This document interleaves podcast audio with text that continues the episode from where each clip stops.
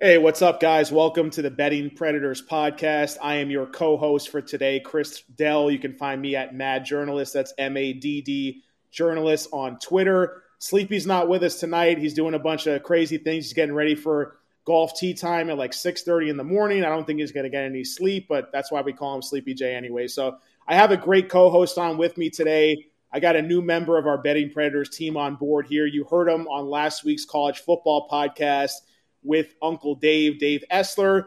He may or may not be Uncle Dave's nephew. So we'll we'll get into that a little bit later. But I got Coach J Rod on with me, Justin Rodrigues.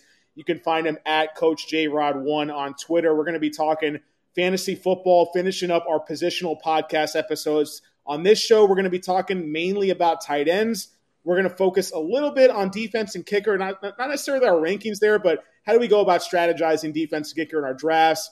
As well as how we do and manage them, our strategy on a weekly basis throughout the season and season long managed leagues, maybe a little bit of DFS talk as well. So, without further ado, Justin, welcome to the show here, talking fantasy football. Uh, you did a great job with Uncle Dave talking college football. Why don't you give the listeners here from the Betting Predators a little bit of info and background about yourself? I know you coach you coach baseball, basketball, football. You've been into the betting world yourself for quite a while now, and, and, and we're excited to have somebody with your knowledge and overall professionalism on board contributing to our team. So thanks again for being on with me.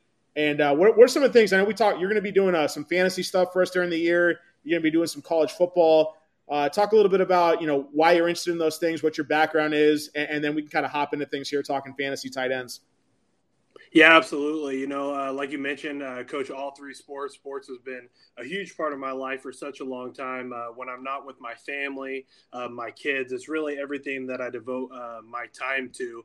Uh, I could think about me myself going back to fantasy football when I was 13 years old, and we used to keep it just on pen and pads. There was not really Yahoo and all these other leagues that we've become or come to have luxury with these days.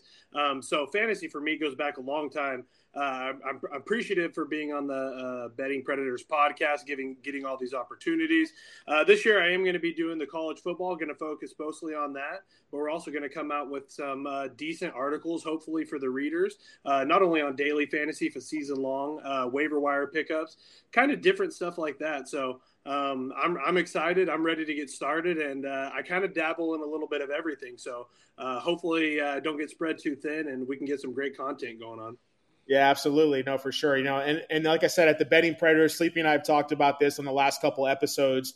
You know, everything that you've gotten for us for free in the past is going to continue to be free. What we're doing behind the scenes is we're taking things to another level, and that's what you can find on our in-season package, which basically you can get for the entire season, get access to our premium content from week one to the end of the Super Bowl. It's going to come out to dirt cheap. I'm talking, you know, way less than one dollar per day, and, and and something that I personally think is a strong investment if you're into daily fantasy and winning money that way. If you're into season long fantasy, if you're into player props, if you're into overall betting in general, where a lot of us are going to be putting our heads together and figuring out the best ways to put out content for our subscribers on a daily basis, on a weekly basis throughout the season. So if you're interested in that, uh, just go to bettingpredators.com slash backslash premium or go to bettingpredators.com on our homepage you'll see numerous links, uh, buttons in order to click and find out more info about our in season subscriber package. If you happen to miss our early bird rate, which expired last week, just hit me, shoot me a DM on Twitter at MADD Journalist or at Bet Predators, and I'll make sure to hook it up and give you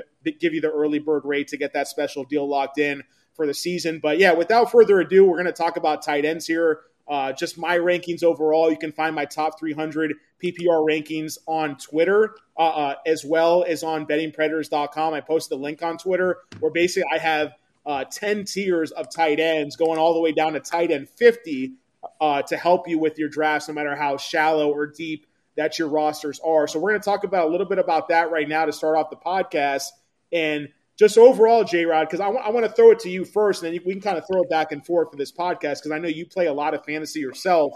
Um, for me, it's pretty simple that if you're not going to get your hands on a guy like Kelce, Waller, or Kittle, there's only two or three guys that I'm personally going to consider in that kind of mid tier range. And if I don't get one or two of them, uh, and I don't want to draft these guys early either, by the way, then I'm probably going to wait, not just late, but probably really late to grab my starting tight end. I think wide receiver is so deep.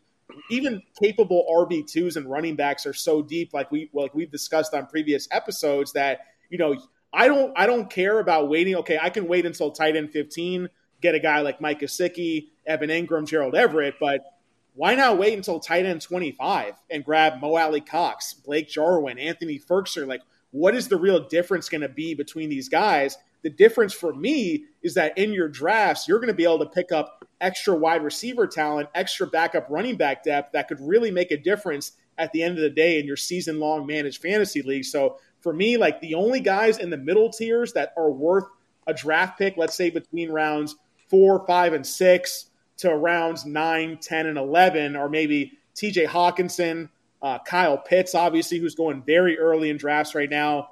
Uh, I do like Tyler Higbee. We'll talk about some of these guys in a little bit more in detail, uh, and Logan Thomas and Noah Fant. Once I get past that group, I think Cole Kmet is a guy personally that I'm very high on, but that you don't need to draft until like rounds 12, 13, or 14 in most fantasy leagues. So that's my overall strategy for tight end is like okay, I understand taking the value if it falls to you on a Kelce, on a Waller, on a Kittle, even on a Hockenson or Pitts. Personally, for me, one of the guys I'm staying away from in that top five, top six is Mark Andrews. I frankly don't trust Lamar Jackson being able to consistently supply wide receiver one volume to any pass catcher in that offense because he's yet to show that throughout his entire career. Uh, so that's the reason why I'm personally going to shy away from Mark Andrews. But those are my overall thoughts just on strategy overall and where we kind of go about starting our drafts and finishing them in regards to the tight end position. So, what about you? Anything that I say you completely disagree with, that you agree with? Certain guys I might not have mentioned or mentioned that you're high or low on, just feel free to take the floor and then we can kind of go back and forth. Yeah, absolutely. You know, it's a kind of crazy. We actually agree a lot. I'm really a boomer bust guy when it comes to tight end. Obviously, I love Kelce Waller and Kittle, who doesn't. Um, but where you have to get him is somewhere where I disagree in.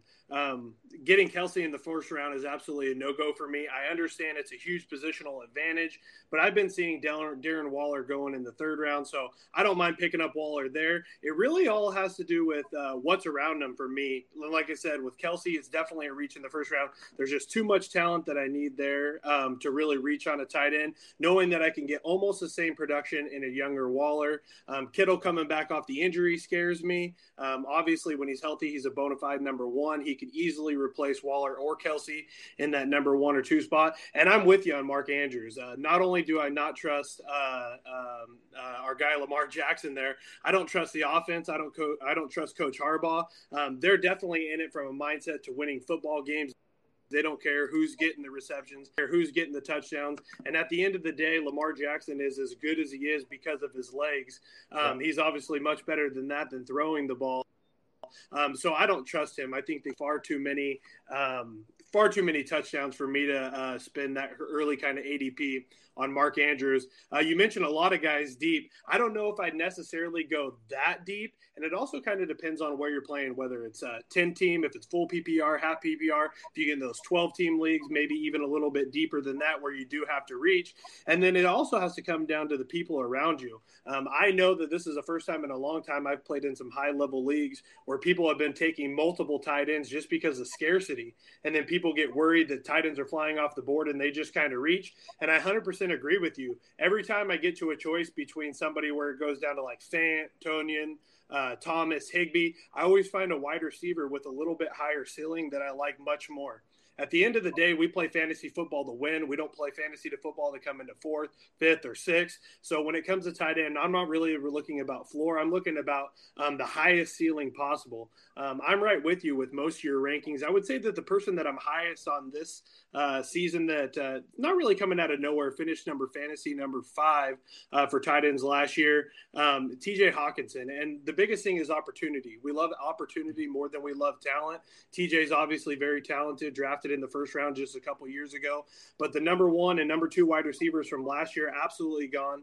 They did bring in Jared Goff, which is going to be a huge downfall. Um, but I think that they're going to be far behind in many, many games. As long as TJ can stay healthy, I think he is just going to get tons of targets, and hopefully those lead to receptions and touchdowns and a lot of fantasy points. So I would say that I'm I'm, I'm a lot higher on TJ. I have him up um, as close to number three, depending on the health of Kittle. Like I said, obviously I'm not debating Hockenson better than Kittle, but Kittle you might not be able to trust, and San Francisco loves to run the ball. So with just the volume alone, I really love the upside of TJ.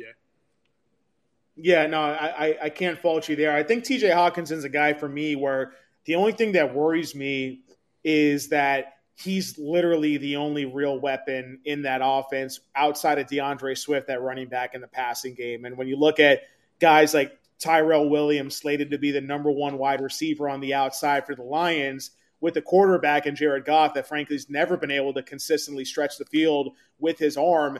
That worries me because all of a sudden defenses start scheming up against TJ Hockenson and basically removing him away from the game plan. Like this isn't a situation in Kansas City where you can game plan against Travis Kelce, but do it at your own peril because Tyreek Hill is sitting there on the outside, ready to burn the nearest defensive back in one on one coverage. We frankly don't have that with Detroit. And, and I don't know if we have the coaching staff that's even competent enough in order to feed him the necessary volume uh, that he needs to produce elite tight end one type of numbers in fantasy in regards to points per game. So that's the reason why I'm tempering my expectations a little bit for TJ Hockenson. I mean, I've, I've got him right at market. You can go to bettingpredators.com again. You can go to my top 300 PPR rankings. I've got everything broken down by tier and by position. I have TJ Hockenson right in tier three, uh, one spot above Mark Andrews and one spot behind Kyle Pitts.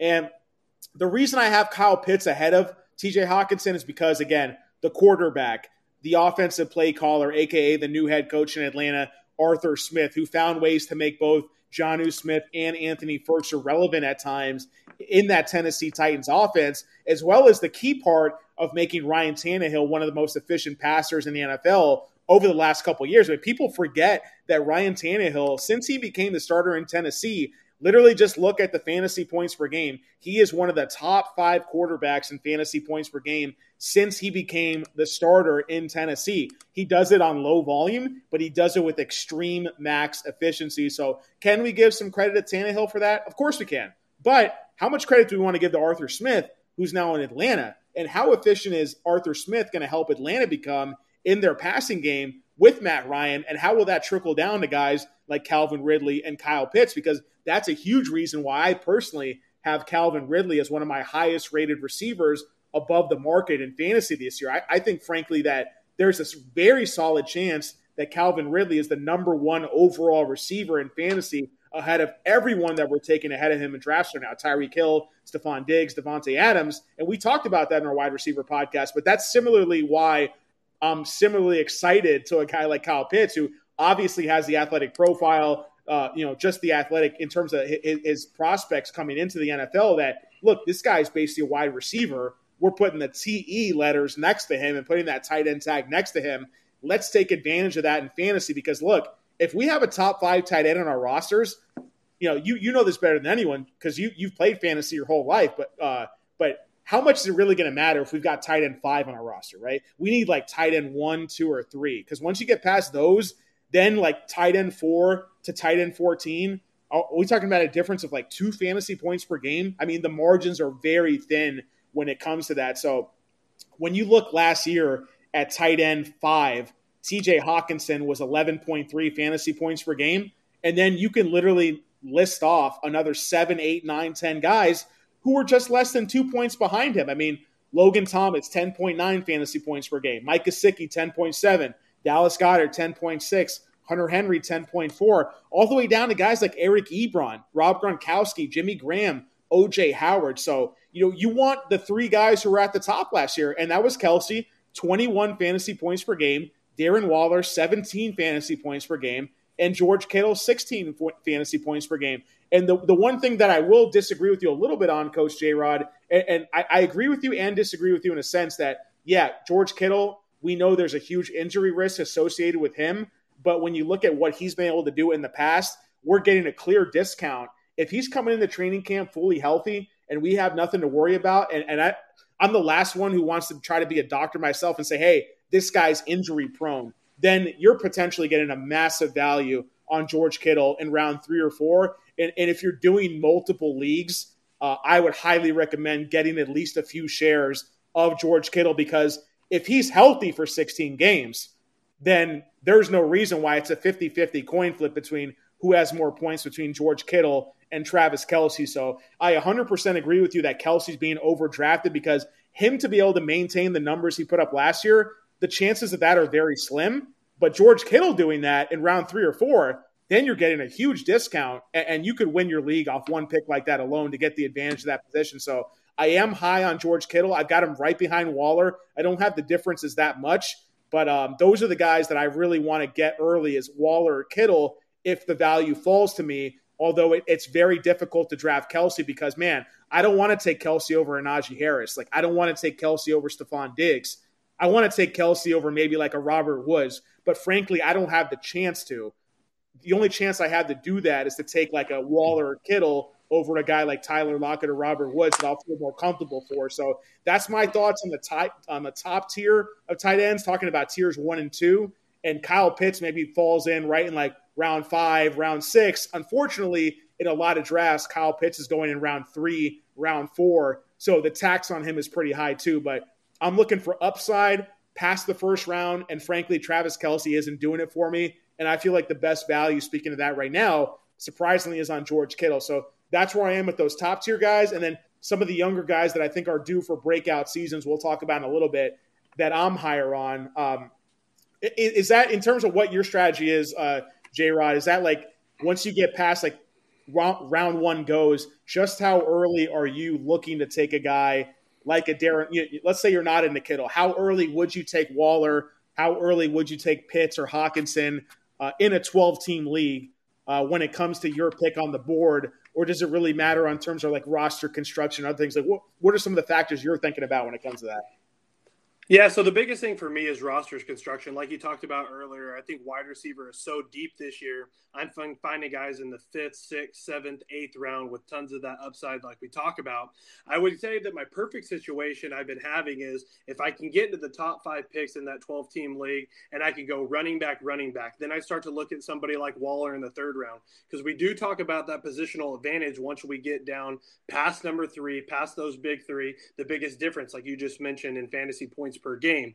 Um, so I have no problem taking Waller in the third round once I have two solidified running backs. I have no problem taking him over a, a wide receiver at that point, just because I feel I can get so much value um, uh, down the board at wide receiver. I feel like um, I could really load up my team depending on whether you're playing three wide receivers in a flex, two wide receivers in a flex.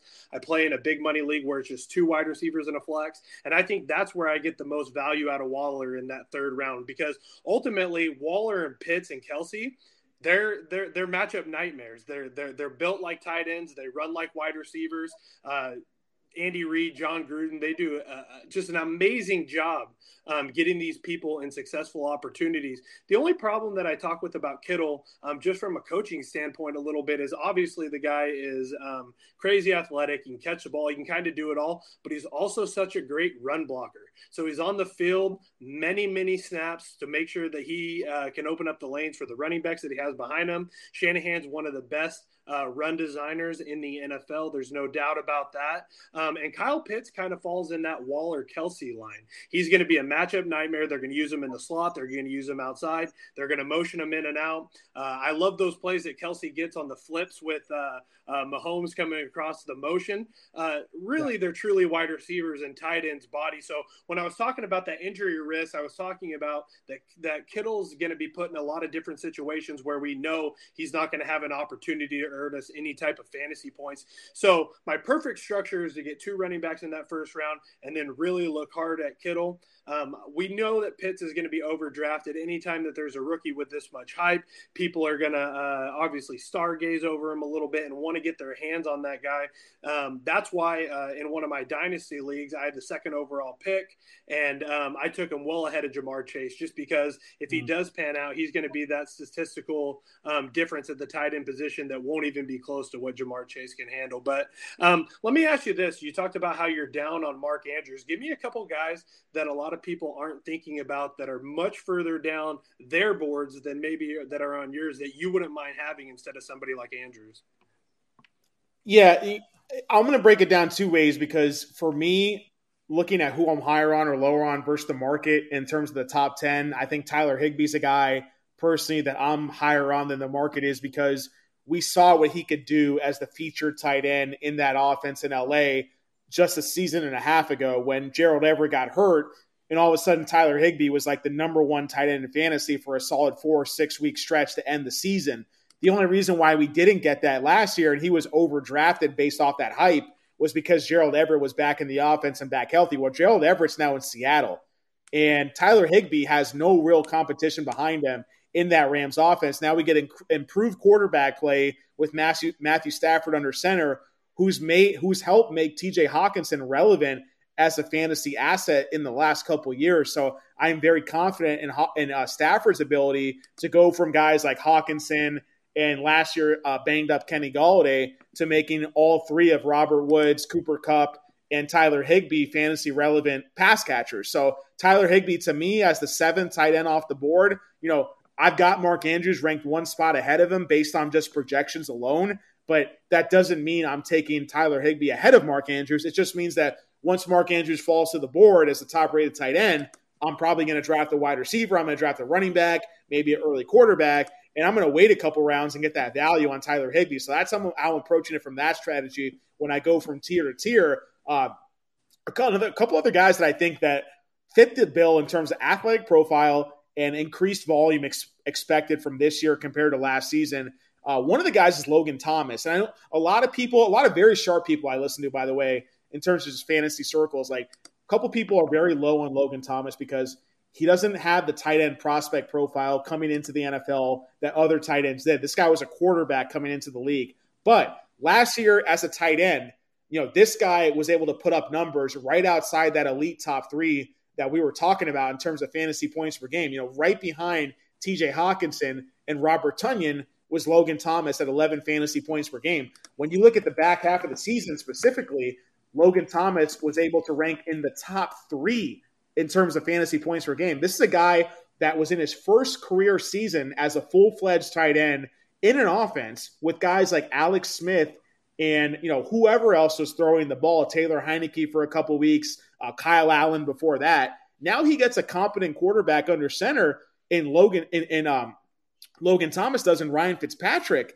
Logan Thomas last year from weeks 9 to 16, I bring those numbers up because that was the second half of the fantasy season. He was the tight end 3 behind Kelce and Waller. Okay, if Kittle's healthy, he's probably the tight end four. But still, to be able to get the the number four overall tight end consistently on a week to week basis when you don't have one of those other top three guys and you're getting him in round eight, nine, or 10, then you're looking at really solid return on investment with drafting a guy like Logan Thomas in those middle rounds because his touchdowns were low. And he had two touchdowns in, in all those games he played in those last eight weeks of the season. He gets improved quarterback play with Ryan Fitzpatrick. They don't really have a second weapon in that offense besides Terry McLaurin. They got a couple young guys who are promising, but Logan Thomas, he's going to be going into his second year as a tight end. This guy was a converted quarterback. I think he only gets better from here. He's going to get better in terms of his experience, his route running, his pass catching, his overall knowledge of the coaching scheme and the regime that are there in Washington. And I, I, think that he's a he's a guy that you could easily say could realistically take a step up in terms in terms of his overall efficiency and his volume as well, with more passing attempts possibly coming his way from a guy like Ryan Fitzpatrick. And the reason why I keep bringing up Fitzpatrick is because Mike Gesicki was tight end four last season in weeks nine through 16. And that had a big deal to do with Ryan Fitzpatrick in Miami. So if Ryan Fitzpatrick was able to have Mike Gesicki put up those type of numbers and help him do that, then I think that Logan Thomas, again, is a guy that can put up similar type of numbers like that. The only guys who were even coming close to him in terms of points per game was Mark Andrews and Irv Smith. And Irv Smith is out for this year. So we're talking about a top five tight end that you can get in rounds eight or nine, as opposed to drafting a guy super early in rounds two or three, like we have with Darren Waller and George Kittle. So, uh, you know, Logan Thomas, although I agree, like drops were a concern, he wasn't the most efficient of receivers. I think the efficiency was in large part due to the inefficiency of the people who were actually throwing him the ball. Uh, and that's why, if I can, if the value falls to me in the drafts, I'm willing to take a guy like Tyler Higbee. I'm willing to take a guy like Logan Thomas. A guy I have right behind them is maybe a Noah Fant, who athletically, he's athletically gifted right behind those guys, but there's more mouths to feed in Denver with Jerry Jeudy, with Courtland Sutton, uh, with the running back Javonte Williams in town there. So those are some of the guys that I have my eye on in the middle rounds. That's my tier four tight end seven, Higbee, tight end eight, Logan Thomas, tight end nine, Noah Fant. And then we'll kind of get into the rest of the guys as, as we go down the board. But that, that's kind of my strategy. If I don't get Hockett, if I don't get a good value on Hockenson early or Pitts, if I don't get a good value on Waller or Kittle early, then I'm looking to these guys in the middle rounds. If they drop far enough to me, then I'm going to try to pounce on them and have them as my tight end one for the season.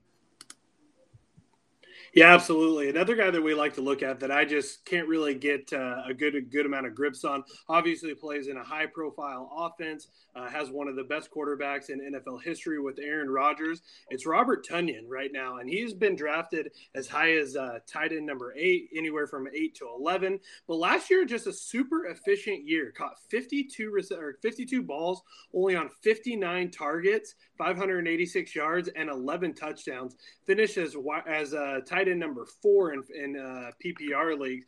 Do we really think that Tonyan can keep up this type of efficiency throughout the whole season again?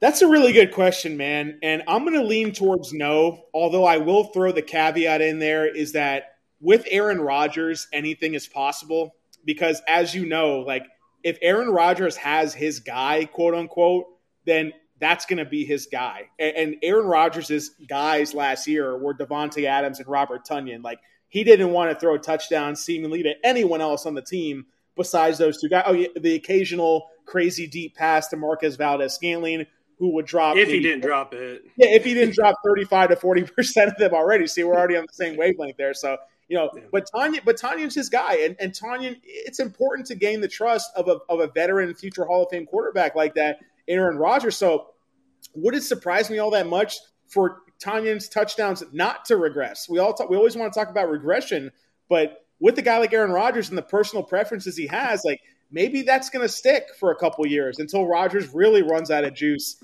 in Green Bay. So I'm I'm tempering my expectations, but I also think there is a bull case to be made for a guy like Tonyan, who again last year we we were looking at Jace Sternberger as the number one tight end in Green Bay, you know, like who is this guy Tonyan? Like I picked him up in almost all my leagues. He was a reason why I actually won a couple of my leagues at the end of the year, is because I, I picked him up on a whim for basically for free, and I got lucky because I was like, I just need a tight end to stream this week. So you know, that's the type of guy you look for in the middle of the season that can all of a sudden make a run for you like that. And, and frankly, a lot of people who picked him up last year just got lucky. But hey, maybe maybe that that that run can uh, sustain itself for at least one or two more seasons. So I'm right in line with the market when it comes to Tonyan. I've got him ranked as tight end 10. Again, I think the guys ahead of him have a little more upside in terms of their ceiling uh, because they don't need to rely just on touchdowns. I think Logan Thomas and Tyler Higbee, they can rely on volume, uh, on just pass catching efficiency overall when it comes to target percentage in their offense, when it comes to the air yards they're given, the opportunities they're given on a weekly basis. Um, the one guy I want to touch on because of that before we move into like the bottom, you know, we're talking about now tight ends basically 10 through 15.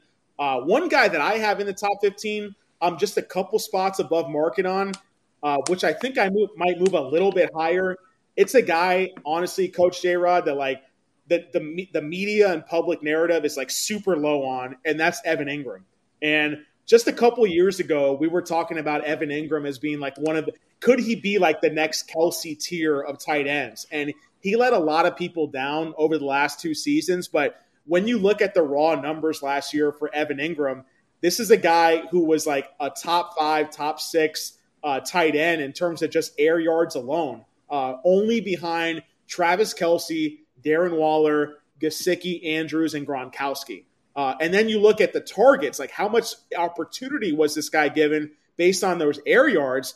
He ranks number four for the year. Darren Waller, number one, 146 targets. Kelce, number two. Logan Thomas, as I mentioned, number three, which is why I really like him this year. Evan Engram was number four in the NFL in tight end targets with 109 targets on the year, eight more than TJ Hockenson had to finish the season. So, you know, you have a lot of reasons to be high on Evan Engram. And when you look at the fact that Evan Engram right now is the what tight end 15 being drafted, you could literally get him in like the second to last round of a standard 18 round uh, fantasy draft this season redraft. So I think that like if you do miss on those top tier guys or even a couple of the middle tier guys we're talking about, you could get a huge value on Evan Engram to where if all things go right for him, Daniel Jones takes a step forward Evan Engram could be a guy that, hey, w- would we really be all that surprised if he finishes as a top five or six tight end? Because we know the athleticism's there, the talent's there. Uh, can his quarterback help him put it together? So for those reasons alone, he's basically free. And I think that value's there and just taking a flyer on him in the later rounds just to see what he can do. Yeah, absolutely. I think people are very quick to forget that in his rookie season, uh, he actually finishes tight end number five in full PPR rankings. The biggest knock on him is also has obviously been in the quarterback play. Do we believe in Daniel Jones? I'm personally not a believer in Daniel Jones. I'm not a believer in the offense. We like to think that obviously Saquon Barkley coming back is going to make them a little bit more dynamic. Um, but last year, absolutely, he got about almost 50 more targets than we just talked about with Tonyan. 109 targets, 63 receptions. The biggest knock in the last three years has been the touchdowns, though. Only two, three, and three in the last in, in the last three years, and that's that's just really not going to cut it.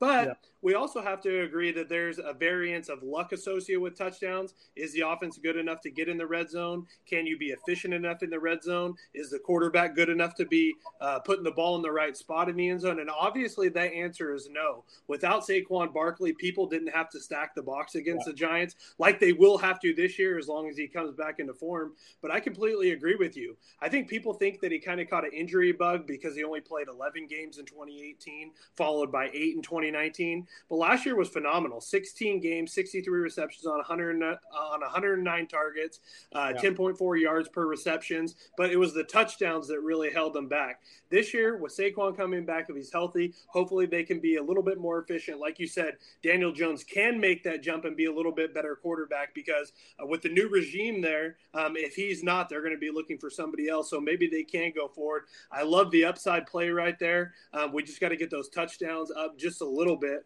Um, another guy that people were very high on last year um, because of situation and quarterback, and things have kind of changed now. There's a new quarterback in town. Uh, there's a, a, new coaching staff in town, and then the old veteran uh, Zach Ertz is actually kind of uh, exiting stage left here. But a lot of people have uh, their eye on uh, Dallas Goedert in this range. Where are you at on him, and what are your thoughts moving forward with this Philadelphia offense? Uh, yeah, and I'm, I'm glad you brought that up. I, I, was on another podcast earlier today, and this is something I'm going to be publishing on the bettingpredators.com website. I'll be doing my season long player props column, which will be out early this week. Uh, it'll give you a couple days to place your final season long player prop bets. But before I get get into doing my weekly player prop uh, columns on the website, but uh, one of the main season long player props that stick out with me that direct directly correlate to my fantasy rankings for the season for drafts is that I'm lower on the market on Dallas Goedert and look, I, am not lower on the market when it comes to Dallas Goedert in terms of his talent. I, I think that you could make a case where if he was given top opportunity with a top quarterback, with a high end, uh, you know, play calling regime, with a good offensive coordinator, that he could easily be a top five ten 10 in fantasy. But but that's not the situation here. We get a brand new coaching staff. We don't know where they they, they didn't draft Dallas Goedert. Like they didn't draft Zach Ertz. So these guys are on level playing field. Like what can they do in the preseason and in training camp to kind of prove themselves? Or, or will they be stuck in another type of 50-50 committee? If these guys are stuck in a 50-50 timeshare, then why do we have Dallas Goedert ranked as the number 10 tight end in fantasy and Zach Ertz ranked as like number 30 tight end in fantasy? That to me makes absolutely no sense. And I think the gap should be much closer. I've got Dallas Goedert right now as tight end 20, which is my biggest difference in terms of who I'm lowest on in the entire top 20, even top 30 of uh, fantasy tight ends for this season. And Zach Ertz, I have at tight end 22. And the reason why, I mean, I'm high, you know, Zach Ertz, I'm not exactly higher on him than the market, but uh, Jalen Hurts showed last season that this guy is, is a talented fantasy quarterback. But when it comes to guy, a, who he's throwing the ball to. Uh, Jalen Hurts is not a quarterback that likes to target t- the tight end position. Go back to his days in Alabama, even in Oklahoma, when he put up some really impressive numbers to close out his collegiate career. I mean, look, he, he's got two, two tight ends on his team, but this guy's throwing the ball to his speedy wide receivers, or he's getting out you know, in the flats and trying to run the ball with his mobility and with his legs, which is another reason why I'm very high on Jalen Hurts this year, just for fantasy uh, alone. But look at Jalen Hurts in the games he started. Uh, you know, Dallas Goedert in those three games had four catches, four catches, three catches, had 43 yards, 39 yards, 38 yards. No touchdowns in those three games. He would flash for an occasional 15, 20 yard catch, But not only was Dallas Goedert splitting the targets and the overall production with Zach Ertz, he was splitting like the snaps played, the routes run. Like this is not a full fledged starting tight end one, which is why I have a very hard time ranking him even near the top 15 when it comes to uh, fantasy tight end. So Dallas Goedert's a guy I like the under on 675 receiving yards for him this season because I think that he's a guy in the past that's played with more traditional type of pocket passers like Nick Foles when Wentz went down, or even Wentz all of last year coming back from his injury. And what Dallas Goedert so far, the three seasons he's played in the NFL, just to make sure I get this right, rookie year, 334 yards. Second year, quote unquote, semi breakout year, 607 yards. Last year, 524 yards. Last year, granted, he only played 11 games, but again, when we're talking about season long player props, we're talking about unders because there's a chance for injuries to the actual player. There's a chance for injuries to the offensive line. There's a chance for injuries to the quarterback.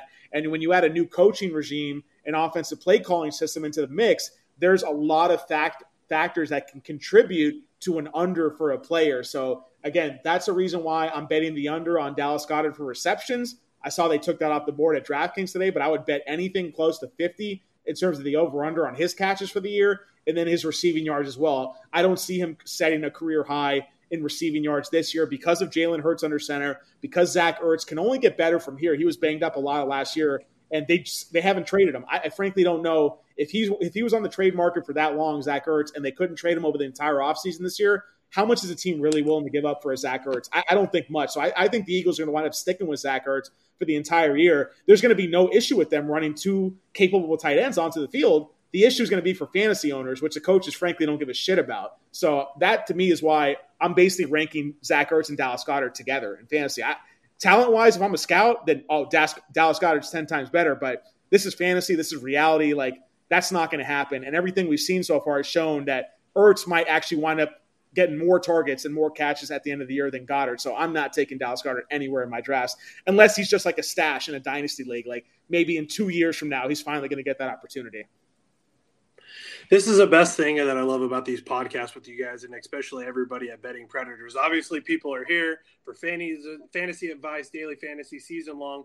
We're here to help them win money, but then you throw out great information, great prop prop picks like that um, that could basically double that entry fee. So um, good stuff, uh, definitely for sure. This is a range that um, I'm just kind of lukewarm about. Nobody absolutely excites me. You know, we talk about the upside um, of guys like Evan Engram and Tyler Higbee, um, but uh, many of many of my t- uh, times uh, at this point in the draft, I'm normally going somewhere else, either an extra running back, uh, maybe a rookie wide receiver, somebody that I think they can give me a little bit more upside um, than one of these standard tight ends. I know in the big money league that I play in, um, when I was at this point, a lot of people had two tight ends, um, and I think it was honestly um, because there were so many people in the league that didn't have any, and they thought, well, if I could stash somebody right now, or if I could pick up two guys in the top six, maybe I could use that as trade bait. Which, by the way, I never ever recommend anybody drafting a player to trade because um, that's a net, that's a, a, bad bad strategy to use. But one guy in this range that I want to that, that I really want to talk about um, that I'm personally high on, and it's not going to be flashy. He should because he's probably going to go down as the greatest tight end um, to ever play uh, in the NFL. But that's Rob Gronkowski. Um, I don't people I don't think people understand what kind of efficiency he actually had last year. Um, I think at one point in the season, Tampa Bay was somewhere around seven and five, just hovering over um, 500 in the season. And then Bruce Arians kind of went back to that New England style playbook. Um, a lot more stuff that Rob and Tom were familiar with. And in yep. 16 games, he actually had 77 targets. 45 receptions, 623 yards, seven touchdowns, and in PPR leagues finished number eight. That's pretty good return on a guy that nobody's really drafting at all this year, except for in deeper leagues. The biggest thing that I look at from this this standpoint of what we're going to do um, when we need somebody this late in a round is what are you going to get at the end of the season. And I think there's nobody in this range that has more trust from their quarterback than Rob Gronkowski. Because at the end of the day, when we're drafting any guy in this range, we're looking for tight end upside, especially late in the year. And as the season gets closer and closer to the playoffs, we know Rob Gronkowski becomes bigger and bigger. His role kind of extends. You could see him during the year kind of taking a, a Kawhi Leonard rest day here and there, or maybe not being on the field as much. Um, he is not much of a blocker as he was earlier in his career. So when Rob Gronkowski is on the field, they're looking to target him, and especially Tom Brady. I don't care about any of the other wide receivers, Godwin, Evans, um, any of them. Uh, when, when a game is on the line, I find uh, that Rob and uh, Tom uh, are really a match made in heaven. So I love uh, the continuity between these two. I understand that he's getting older and everything's going to go a little bit downhill year by year, but I just know late in the season when things start to get tight that Tom's going to look for Rob. And uh, I actually have him on a couple of my teams for for that reason because I think late we're going to get good tight end upside out of Gronkowski. How do you yeah. feel about somebody like this, Chris? You know, normally I would be fading a guy like that because I would bring up the things like, oh, well, he's in a he's in a three tight end committee because OJ Howard's coming back from injury, and OJ Howard was the guy you know we were taking in like the first five or six rounds just two seasons ago.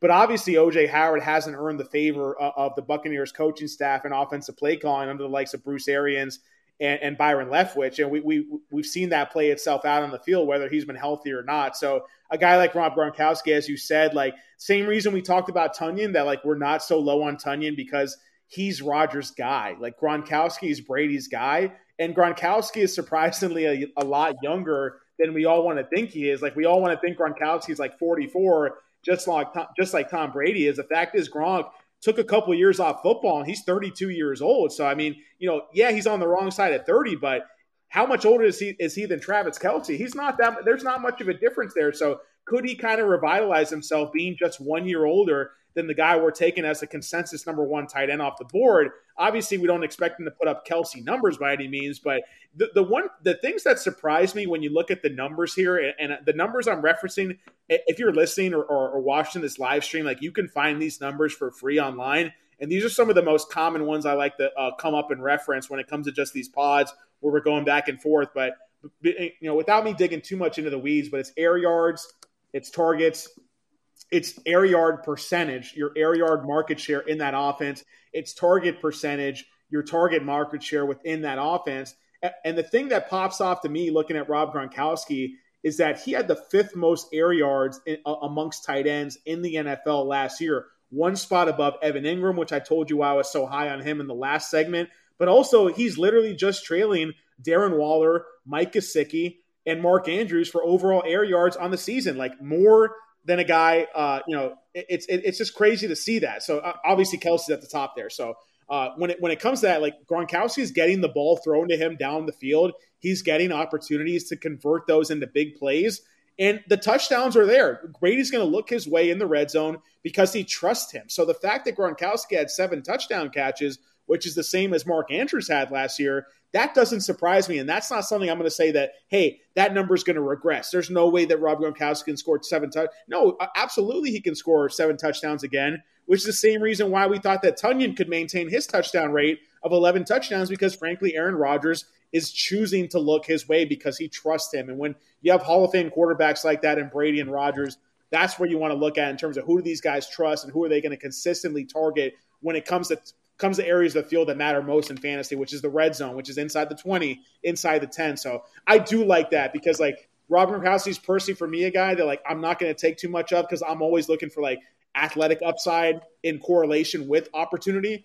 But Gronkowski is a guy that maybe he has more athletic upside than we're really giving him, and, maybe we're not giving him enough credit in that type of capacity. So I, I do not hate that pick uh, at all. Gronkowski is a guy that I've got a little bit lower than market, but the more that I've started to get into my drafts and actually doing real live drafting, uh, he's a guy I'd much rather have than a Dallas Goedert, like I like I talked about before. Uh, he's a guy that I'd probably more than likely put in my tier five, tier six, uh, and it's a couple guys that we'll get into here as we close out the podcast. But a couple guys that I'm higher on in the Evan Engram range that I mentioned in the top ten, top fifteen. Uh, one guy is Cole Kmet from the Bears. Uh, this is a guy who was like basically an athletic freak at, at Notre Dame in college. And we all know historically from fantasy in terms of transitioning from college to NFL, you can be a good tight end, but you're basically have like a, a 10% or less chance of, of being a contributing fantasy tight end in your rookie season or even your second year uh, as at the tight end position. Whereas we see rookie running backs and rookie receivers come in, even rookie quarterbacks come in and contribute right away. Uh, tight end's a position that usually don't see players break out of until at least you know year two, year three, year four. I think Cole Kmet's in a very good situation going into year two, where he could wind up being the second best receiving option in the offense for Chicago. If you actually combine the numbers uh, that Jimmy Graham and Cole Kmet both put up last year in 2020, that would give you roughly like 195 points for the season.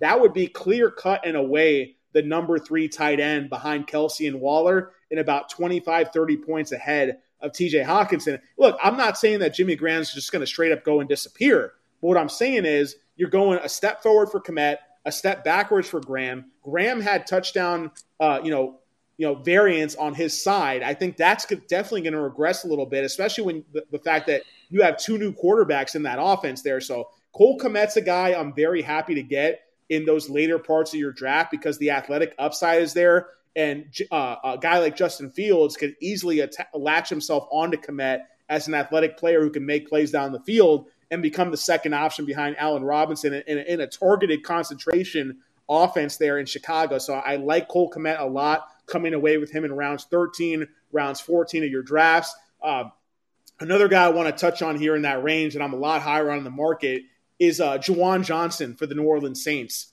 Uh, Adam Trautman's going to start off missing a large chunk of the season, and he's a guy who we expected to take a step forward in that offense, but he hasn't really shown much in terms of what the coaches have been talking about in the preseason and training camp.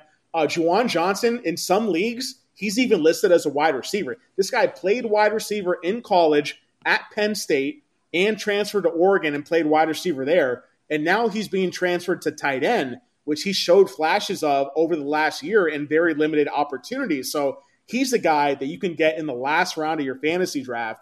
And if he becomes the Saints' go to tight end, you saw the way that Jameis Winston, when he was a quarterback for Tampa Bay, targeted Cameron Brate at even a guy like that with mediocre athletic talent at a tight end one level. So I think Juwan Johnson is the only really healthy tight end in that offense to start out the year with Jameis Winston on their center. This is a guy you can literally get for free in the last round of your drafts. Hey, if he doesn't give you anything week one and two, you cut him and you lost nothing. But what he could do, this guy literally has the athletic profile to, to be the next type of athletic breakout tight end in the likes of a Darren Waller in Las Vegas. So I really like Juwan Johnson. The sample size is limited, the tape is limited, but he has the athleticism, the size, six four. He has a very good play caller behind him in Sean Payton, a capable passing quarterback in Jameis Winston. These are the things that I look for in terms of identifying late round value and potential late round breakouts. And frankly, I think that Juwan Johnson, if you're going to wait till the last round and you can't get your hands on Evan Engram or Cole Kmet, I'm more than happy than getting as my tight end two or even tight end one in a deeper league, a guy like Juwan Johnson. But if he doesn't work out, I can just play the waiver wires, try to make a trade. But uh, he's a guy that has massive upside, in my opinion. And he, he frankly is just not getting respect by the draft community. Right now, Juwan Johnson's being taken as I think the, I want to say like number 25, uh, number 30 tight end off the boards. Um, or you think even lower than that, actually. Let me, let me take Juwan Johnson's being drafted as a 32nd tight end off the board. I've got him at tight end 23, right behind Zach Ertz, and there's a good chance I move him higher as we as we get closer to Week One kickoff. So I just want to throw him out there as a guy who I think could really break the mold in terms of guys we're looking for that can produce elite numbers that basically don't cost us anything. So th- th- those are some of the guys, some of the key indicators I look at in terms of who do I look for in a potential breakout tight end outside of the guys like Gronkowski and Tonyan that we know we can trust because of that chemistry with their quarterbacks. Yeah, absolutely. Another guy that I wanted to ask you about um, in this tier is kind of in a timeshare uh, in a sense. Uh, Jonnu Smith comes over from Tennessee to New England, um, along with Hunter Henry from uh, Los Angeles. I think we all know that Bill Belichick has been trying to find uh, that Rob Gronkowski and uh, the player that shall not be named uh, connection with that two tight end set for a really, really long time.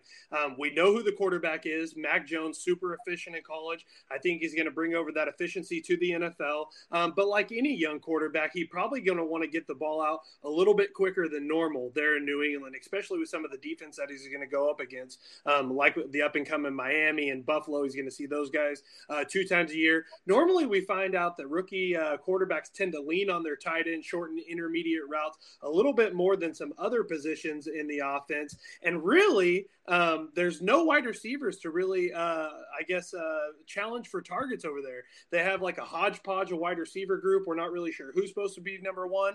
Uh, but what we do know is Jonnu Smith was paid. And I don't think you pay somebody that type of money to come over and just be a blocking tight end. I love his athletic capability. Um, injuries have nagged him the last couple of years, but um, I'm really, really excited about Jonah and his situation. Personally, I'm not a doctor either, but I don't think Hunter can stay on the field. Um, nothing in the past has shown us that he can. Um, yeah. What are your feelings and thoughts on Jonah, and why do you have him so high here in this tier? Well, I, have got him in tier five, right behind Robert Tonyan, uh, right ahead of Cole Kmet, who I'm very high on compared to the market. But I've got Jonnu Smith as tight end 11, and a lot of the same reasons you said. I mean, let, I, I, I take the words that Bill Belichick says to the media uh, very highly. I, I trust those words, and basically, how you know how much does Bill Belichick go out of his way to tell you how much he thinks of a certain player? He literally went out of his way last year to tell people that he thought Jonnu Smith was the best tight end in the league in terms of his upside and his athleticism, his potential. So the fact that Bill Belichick willingly said that to the media while Jonnu Smith was on another team, mind you, and the fact they go out of their way to sign him and bring him in via free agency, then pay him the way they did, I think that speaks volumes. And he's the type of guy where the only reason I don't have him higher in the top 10 next to like Higbee, Thomas, and Fant is because they also did bring in Henry.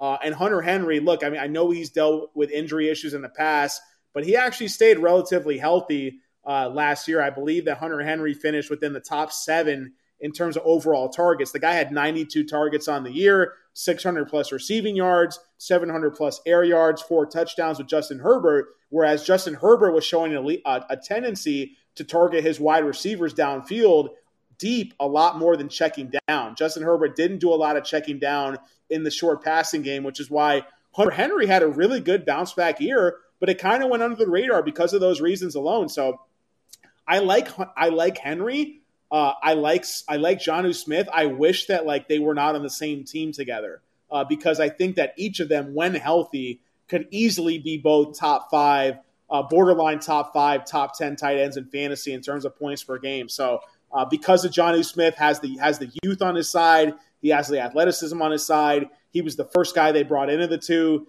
He has the favor of Bill Belichick working for him. Those are the reasons I have him ranked 10 spots higher. Uh, but would I be surprised to see these guys end up with similar numbers at the end of the year?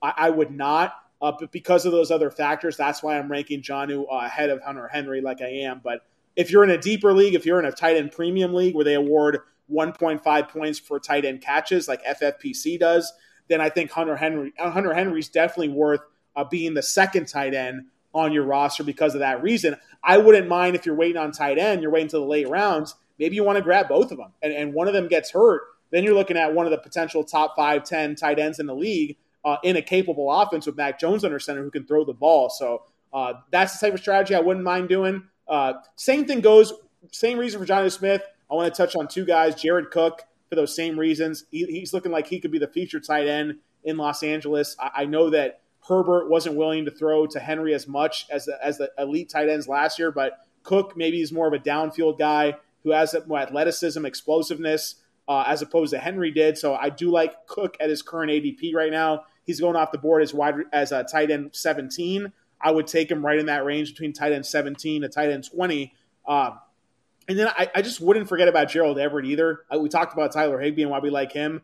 I've got hit, I got Everett about five spots ahead of where he's going to ADP. I've got Everett at tight end 14. Again, this guy has the athleticism. He has the draft capital in terms of where he was drafted by the Rams. And the Seahawks brought him in for a reason as well. This guy could easily become uh, third in the pecking order behind DK Metcalf and Tyler Lockett. He might be hands down the most talented tight end that Russell Wilson's ever had on his team. And with Shane Waldron coming into town from LA, Waldron and Everett have that experience and that chemistry together in the past. So this is a guy that doesn't need that type of full offseason or full year under his belt to get acclimated to the play calling in a new offense in a new city. I think Everett can easily crack that top 10 at the end of the year. And he's the guy that's been kind of inching higher up my boards as we get closer to the NFL kickoff for week one. So Everett, Jonnu Smith, um, Jared Cook, who's a little older, which is why I have Engram, Everett, and Smith ranked higher than him in tier five. Uh, those are guys I really like because not only do I think they give you a solid floor at their ADP, I think if all things go right, their ceiling could be top five with the type that type of athleticism and type of quarterbacks they have throwing them the ball outside of maybe Engram with Daniel Jones' inconsistency. So that's my thought overall on the middle to late tier guys. And uh, last thing I want to bring up as we wrap this up here two more athletic guys that I think are getting very undervalued in, in, in fantasy drafts at tight end. Eric Ebron is like the most unsexy name right now in fantasy getting off the board. Eric Ebron's like on ADP. He's the tight end 24. Ben Roethlisberger. I love the I love the rookie they drafted. By the way, sorry to cut you off. I okay, well, let's you can by all means give me some pushback on that. But Eric Ebron. No, no, no, no, no, I, not from a fantasy standpoint. I mean, obviously. I know we're talking about fantasy. I love what he's done in the preseason. I think he's a Pittsburgh type of guy. He just naturally reminds me of Heath Miller. Um, yeah. Ben looks good. I'm just big on Freiermuth. That's all I'm saying. Okay. All right, I hear you on that. So yeah, dynasty wise, I think he's a good prospect. I do, but I just want to say don't forget, Eric Ebron had 91 targets last year. He's coming back into an offense that I know they're going to run the ball more, but Ben Roethlisberger did lead the league in pass attempts. He did throw the ball 60 plus times in his last NFL game when, they lost to the Browns in the playoffs. And he did score five touchdowns. Eric Ebron was a top 10 tight end in fantasy points per game, and none of us want to remember that. So Eric Ebron, a lot of drafts is not being taken, period. So if you can get a guy like that who has Big Ben, who I think still going to throw the ball at a very high rate, I think Eric Ebron, this guy was a first round pick, and he's not that old. So let's not just forget Eric Ebron just had a really bad experience in Detroit, and people wrote him off. Let's not completely write off Eric Ebron because I think he has played pretty well in Pittsburgh now, and this guy could actually get better as the years go on. So a lot of times, as I said, you hardly ever see a tight end come in and contribute as a rookie. Maybe year two, maybe year three, that's why I have Cole Kmet ranked as high as I do because he's going into year two as opposed to his rookie year. So Freiermuth's the guy that I, I'm not worried about him this year. Maybe in the future, yeah. But this year, again, do not forget Eric Ebron's like one game away from getting close to 100 targets on the year. And that's top 10 tight end in the NFL. So I just don't want to forget that because this guy is going free in drafts right now. And if you're talking about all these guys that we're kind of guessing on, uh, one thing we don't have to guess on is that Eric Ebron's going to get those targets again. At least that's what I think. So I, I, think that at his ADP, he's more than worth the price. I've got Eric Ebron right now as my 16th ranked tight end. Again, he was top 10 last year. I have him ranked 16. So technically, I'm low on Ebron. The market has him at tight end 24. So I'm higher on Ebron because the market's just so much more asleep at the wheel. So those are things I want to look at in terms of like who is the market asleep on because the media narratives worked against these guys for so long. And Eric Ebron to me is like the prime example of that. So I'm not willing to give up on Ebron. I'm going to go right back to the well on him. He was a more than capable tight end putting in your starting spot last year because the only three guys, the only two guys that were really doing anything for you from week one to week 16 was Waller and Kelce. If you had Ebron on your team, you were actually doing quite well. So uh, that's why I like Eric Ebron compared to his ADP uh, amongst the other guys we talked about. And the last guy I want to bring up is Mo Alie-Cox. Um, reports out of camp, and, and sorry, last thing, promise the last thing. Eric Ebron led the team in preseason in terms of receiving yards, their, last game. I'm not saying that's why he's going to dominate this year, but that goes to show you something. The fact that he was able to do that just in a preseason game, I, I think that speaks to at least he's going to play a key role in that offense there when defense are going to purposely try to scheme away Claypool, Diontae, maybe even Juju. Uh, but Mo Alie-Cox, I have ranked as tight end 24 because reports out of camp all offseason have been that Jack Doyle is going to be used more in a blocking type of role. And Mo Alie-Cox has gotten a chance to start in the preseason game, to run with the ones in practice, and he has the athleticism and the build to be that big body type of target in the end zone. So he's a guy I think just with his this guy's an athletic freak. He looks like a he looks he looks like Andre the Giant in a Colts uniform when you see him on the football field. And he's the type of guy that could easily rack up like six, seven touchdowns easily in a year, maybe even more than that, double digit touchdowns because of the presence he provides inside the 10, inside the 20. So a guy, again, that's going basically for free in drafts. He flashed in a couple games last year when he had the opportunity to be the starter. And we've seen Carson Wentz consistently target tight ends in the past. Like when Zach Ertz was at the top of his game, yeah, you know, Carson Wentz and Nick Foles are both throwing the ball. So I think Carson Wentz can make Mo Alie-Cox one of the top targets in his offense outside of guys like Michael Pittman, Parris Campbell, T.Y. Hilton's starting the year on IR. So that's another reason to buy in on a guy like Mo Alie-Cox. Like he could be free at the end of the drafts. He's bigger, more explosive, taller, faster than half the guys that we're talking about in our top 20. So a guy you can get for free that offers you that type of upside and that type of floor, I'm all about guys like that, getting them at the end of my drafts, which is why I'm willing a lot of times to wait on tight end if I don't get Waller or Kittle in the second and third rounds. Yeah, absolutely. And another thing, just going back to a draft strategy point of view, I think a lot of people I see, uh, especially in lower end leagues, like sometimes I'll just play on some money uh, leagues like Yahoo, ESPN, stuff like that. I see a lot of people picking up two quarterbacks, sometimes even three quarterbacks. That's just utterly ridiculous, people. Uh, quarterback is somebody that you could stream, even if you don't have a top uh, five, six, seven quarterback. You can get one week to week. You can play matchups a second tight end is going to be much more valuable if you don't have one of those top five guys than any quarterback could be um, whatsoever. So do us all a favor. Don't pick up two quarterbacks or three quarterbacks. Don't stash Deshaun Watson. I know it kind of looks flashy. Don't be cute. Get one of these guys with high upside because if you are getting a quarterback um, that's in that top five, obviously that's going to take care of itself. Now, if you're not getting a tight end in that top five, we need lottery tickets, right? That's essentially yep. what this is. Anybody after 12 is a lottery ticket. The more lottery tickets we have, the better chance we have to set ourselves up um, to be a big differential at that tight end position. Now, I know you said you were done talking about people, but I'm going to go ahead and drag one more out of you. Um, we like to tell people um, you want to have your draft as late as possible. The earlier you do, the more risk it comes involved um, with preseason injuries, uh, practice injuries, non-contact injuries. Um, the worst of the worst. We've already seen that happen. Irv Smith Jr. is out for the year. Um, we do have his replacement, uh, Tyler Conklin. Are you in on replacement tight ends like this that you know is going to get majority of the work, or would you rather scale down that list and go with the Mo Alie-Cox that you know a lot more about and that you've seen a little bit more as well? Well, I have Tyler Conklin ranked a lot higher than I do uh, Mo Alie-Cox because last year, uh, and this is the reason why I was even tempering my expectations for Smith, is because last year when Rudolph was not being involved in the offense, he was banged up himself. Uh, we saw Tyler Conklin running close to 50% of the routes uh, in the Minnesota offense. He was getting targets. He was actually a serviceable guy, at least in DFS. Like I was playing him some in DFS. I remember playing him in DFS. Uh, I think it was the Christmas slate or the Thanksgiving slate. We actually returned some. Uh, he, he, was a nice ROI in terms of where, what type of salary you were drafting him at in daily fantasy on DraftKings. So he's the type of guy that, like, I mean, look, like they traded for Chris Herndon from the Jets. Like Chris Herndon's a guy I don't think's a bad flyer at the end of your drafts either because he's an athletic guy who we were very high on the last couple seasons, but he's a guy that basically went to waste, almost ended his career because of Adam Gase. And we've seen how many careers has Adam Gase almost ended that we've seen literally immediately after they leave Adam Gase's tenure, uh, they they start to break out, and it's like maybe they could have been doing this the whole time. So I think I think Chris Herndon fits that bill.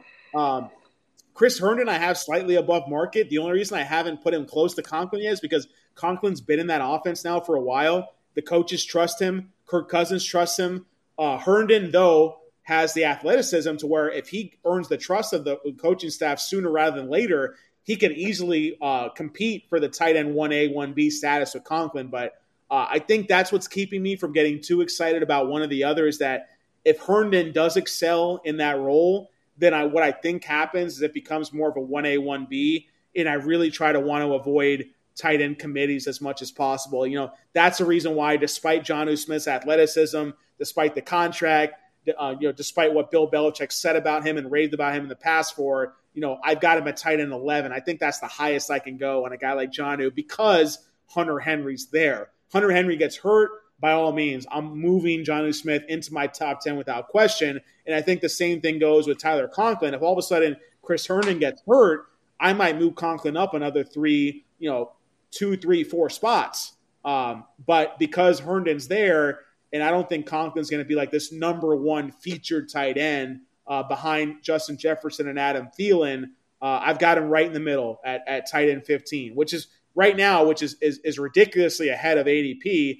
I, I, just don't think like when you look at ADP right now on like underdog or fantasy pros, um, I think because the Irv Smith injury just happened, that some of the ADP numbers that you're seeing publicly, they haven't caught up to speed yet and updated. Uh, I highly doubt that Conklin's being the 41st tight end drafted off boards, maybe close to like 25 or 30. So I, I don't want to say I'm 26 spots ahead of ADP on Conklin. I've got him as a 15 tight end, uh, right around the range where Eric Ebron, Mike Gesicki, Austin Hooper are being drafted.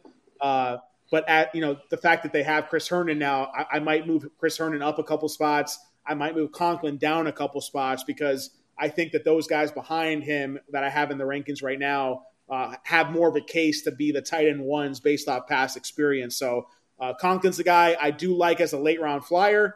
Um, right now, I probably would take him over Mo Alie-Cox, but uh, at the end of the day, I, I, think those are both good, viable late round flyers that have upside because, look, at the end of the day, Conklin could be getting a nice target share as the number one tight end with Noah Smith in that offense. Let's see what what actually happens to Herndon. Herndon, by all means, I know he could bounce back from not, not having Gase there as the coach, but he could also not play much of a factor. And if Herndon doesn't play much of a factor, then Conklin's got to be doing something at least halfway relevant in fantasy. So, um, you know, I'm not trying to really dance around the topic with him, but like he's a guy that like easily provide top 15 numbers, but then again, easily could be a non-factor. So again, his draft price, he's not asking you for much. You could cut him after week one or two if you're unhappy and you don't really lose anything. So I think it's a win-win situation for all these guys we're talking about, basically that are ranked tight end 15 or lower. I mean, there, there's no extra tax or price you're having to pay on any of these guys, but I think all of them in the right situation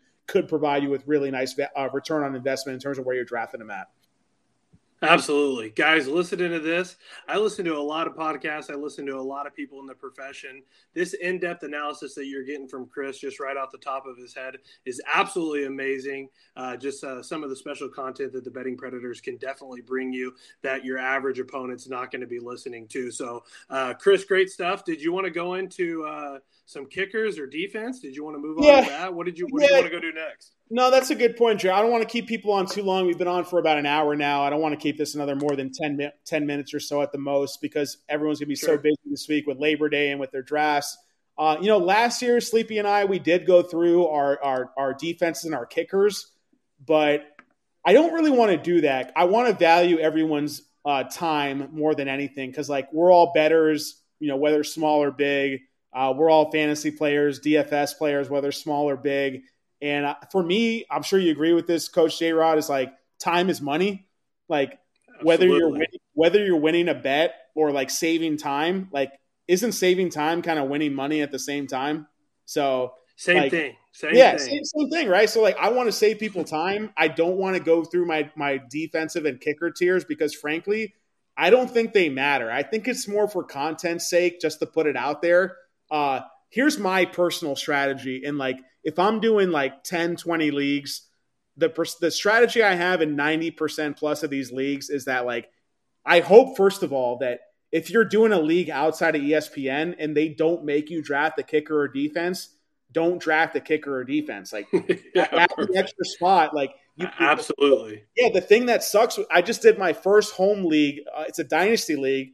We're in our second year, so we're pretty new, and like we're doing it on ESPN. Like ESPN's a very smooth, convenient, slick app. I like to use it during the season, but during the draft, it sucks because they make you draft a defense. Uh, we don't have kickers in this league. That's another story for another day. Like, if you're playing fantasy and you want to be up to speed with the modern times, like eliminate the kicker position. Like, if you want to base fantasy off skill and off strategy, there's always going to be luck involved.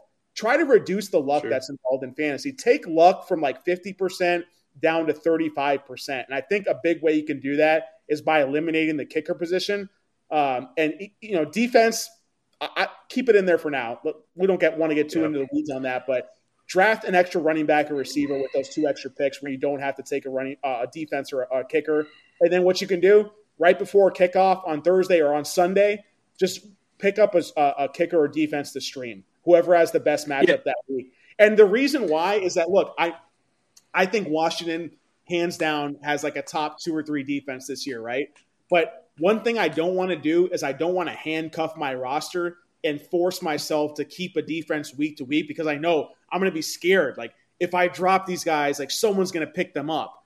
I don't even want to put myself in that situation. Like, oh, I drafted Butker. I drafted Justin Tucker. Like, I can't drop these guys. Like, don't put yourself in that situation. It's going to do yourself more harm than good. Let the other people take them. What you want to do is you want to draft flyers, draft flyers at running back, draft flyers at receiver. Like week one, like add while people are taking early defenses in rounds 14 and 15, draft Ty'Son Williams for the Ravens. He could wind up by week two being the starting running back for Baltimore over Gus Edwards. Like there's a non. Give my guy Kenneth Gainwell. Give my guy yeah, Kenneth Gainwell. Right, there's your boy. Yeah, Kenneth, your boy that you were talking to me about before we started recording this podcast, this live stream here is Kenneth, Gainwell, a guy absolutely that I gave you some pushback on, but at the end of the day, if all things go right and all of a sudden Miles Sanders gets hurt, a Kenneth Gainwell, a, a Darrynton Evans in Tennessee, even though he's starting the year on IR. If you have an IR spot, throw Darrynton Evans on your IR because he's going to do nothing but sit there until he gets healthy for you, and then maybe Derrick Henry gets hurt. So all these reasons alone are like guys that have won leagues in the past. Like Damien Williams was a fourth string running back before he got the starting job for Kansas City. And then less than a year later, there's legitimate debates going on of whether Damien Williams should have won the Super Bowl MVP over arguably the greatest quarterback of all time. So you get my point with like any of these James guys. Robinson, are, undrafted. Yeah, these guys are sitting on waivers all year long. And what you need to do is you need to churn, churn the bottom of your roster, the, the, the bottom three or four spots every single week. Add a, a running back, add a receiver. You know what I do? All of a sudden, I see that Alvin Kamara left the field in the fourth quarter early in the Saints blowout 28-0 win over the Bucs on Sunday. What do I do on Tuesday? Hey, you know what? Alvin Kamara, he's likely to play next week. I'm picking up Kamara's backup because on the chance that Kamara gets rested for one week, which happened to me in the league a couple years ago, I had Latavius Murray when he was averaging like 35 fantasy points per game for about two weeks in a row. And you know what? He helped me win the two games that I needed in order to make the playoffs, which enabled me to make the finals and win the league. So if I didn't have those two weeks from Murray, I wouldn't have even gotten to the playoffs, which wouldn't have given me a chance to even win my league. So just having a guy off waivers that you churned, you had those extra roster spots just for one extra week during the year could make the difference between you either making the playoffs or not, winning the league or not. You don't need them in the championship round. You just need that one week from a waiver wire guy that could win you a week, and that that's more than a return on investment for what you're going to get by taking a kicker or a defense early in your draft. So I know it can be tempting. I know the projections can get in your head. You want to take one of the top five, top 10 defenses. You know what? Sunday morning, just look like what's the defense I want to, what's the offense I want to attack? You know what? I'm going to stream whatever offense is going against Jared Goff. I'm going to stream whatever offense is going against Zach Wilson, the rookie. Um, you know, and you can right. you have a really good uh, uh, you can have a really good strategy that way week to week. You know what? I'm just going to take the kicker that's available and I'm going to look at the Vegas totals. And whatever game has the highest over right. I'm going to take a kicker on that team. Simple as that. Don't overthink it. There's so much variance and so much luck that goes into it. I don't want to go into tiers of tiers of defense, tiers and kickers. Churn your roster every single week. Once Monday hit, once Tuesday morning hits, and the waiver waivers are open to drop players, drop your defense, drop your kicker, pick up two extra spots play the news wire, play what the beat reporters are saying about injuries, wait until the next Sunday morning to add back a kicker and a defense.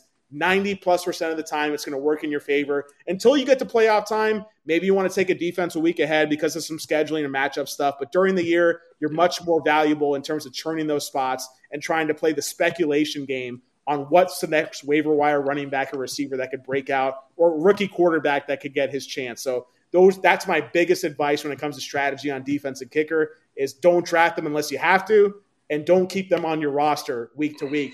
Use those two extra spots to speculate on a skill player and, and you'll wind up paying bigger dividends down the road for that. Yeah i take a kicker that uh, scores a lot of points high scoring team and that kicks inside that's my only two things. You kick in the dome and you play for a high scoring team. That's perfect for me. Uh, I do agree with you there, though, um, on the defense. I do like to look a couple weeks ahead um, for playoff matchups. You know, somebody like Tennessee who's going to get Houston and Jacksonville at the end of the year. Um, that's somebody that I'm definitely uh, leaning towards that I would keep when, you know, there's less of a chance of somebody as a breakout, you know, two weeks to go in the season. But, uh, Chris, you want to let these guys know where they can get all this valuable information again before we head out? Yeah, absolutely. No, we appreciate everybody tuning in again. This is the last episode of our uh, fantasy positional preseason podcast. Um, you can get my top 300 PPR rankings at bettingpredators.com. Um, you can see it on my Twitter feed at Mad Journalist. That's M A D D Journalist with two D's. Uh, you can find Justin, who's going to be doing college football and fantasy football content for us this season, at Coach J Rod one. And then again, like I said at the beginning, go to bettingpredators.com, find a link on the homepage to our premium content. Uh, if you want to get our early bird rate, which gives you twenty dollars off our premium packages, any of them available, you can just message me on Twitter or comment on one of my posts, and I'll go ahead and try to hook it up for you. Uh, we're going to be offering monthly and weekly prices on our premium content, uh, and we'll be releasing those as options uh, right around kickoff for week one, which is right before Thursday.